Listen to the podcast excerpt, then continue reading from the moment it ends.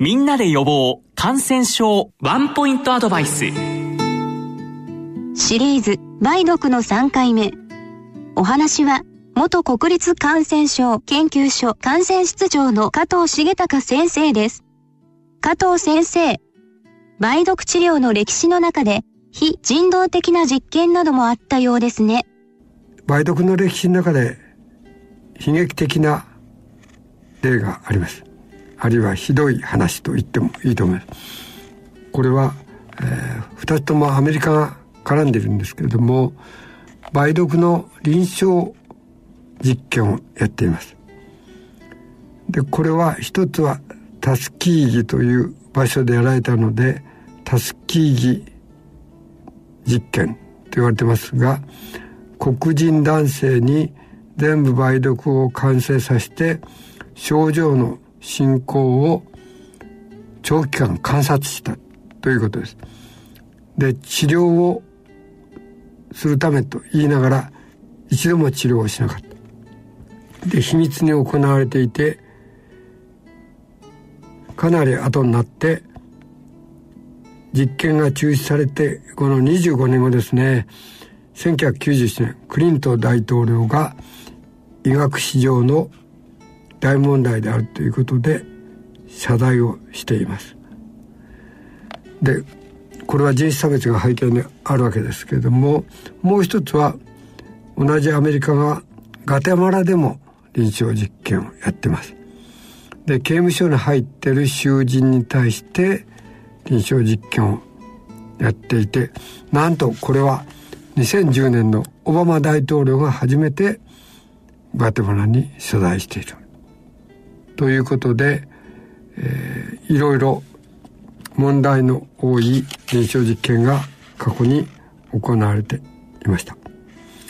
現在の梅毒の課題についてお話しいただけますか？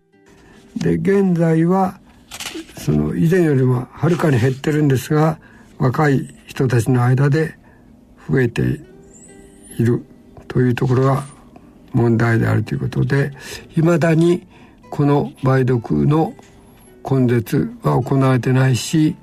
えー、放っておくとひどくなるので、えー、臨床的な問題は消えていません。まあ抗生物があるから幸いといえば幸いなんですがそれで年間報告数が、えー、千数百まで上がっていて現在また増えているということで注意していただきたい感染症です。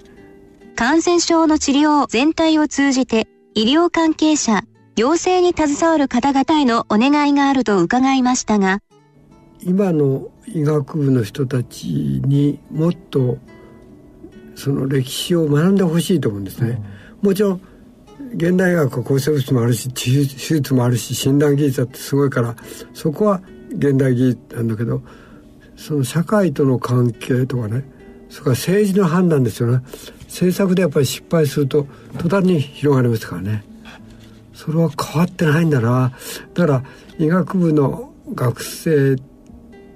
とかあと政治家に勉強してほしいですね。ところがそういう機会はなかなかなくて。それは厚労省は極端ですけどもにあの影響が出るんだけどもどこのかも僕あの省もみんなそうだと思うんですね。専門家は育たないんですよ。ある程度詳しくなったらパッと素人が来ちゃう。で詳しくなったらまた変わっちゃう。これは日本のね優秀な日本人のがいながらなんかマイナスになってるような気がしてもったいないと思ってるんですけどね。僕は日本がこう今こんなふうにいろんな意味でこう下がってきてるのは一つの原因はそこにあると思いますね。優秀な官僚がもういなくなっちゃった。政策で動く感染症対策っていっぱいあって、えっと、後藤新平の話ご存知ですか？彼は医学部出て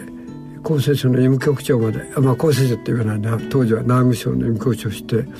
これらを持ち込むのを検疫で全部防いだんですね。全部その当時船ですから船で帰ってくるでしょ？で港町いくつかに検疫所を建てて臨時の。そして全部検査して OK だけ上陸させたから広がらなかったでそういうことができた人がいるんですよねシリーズ梅毒の3回目。お話は、元国立感染症研究所感染室長の加藤重隆先生でした。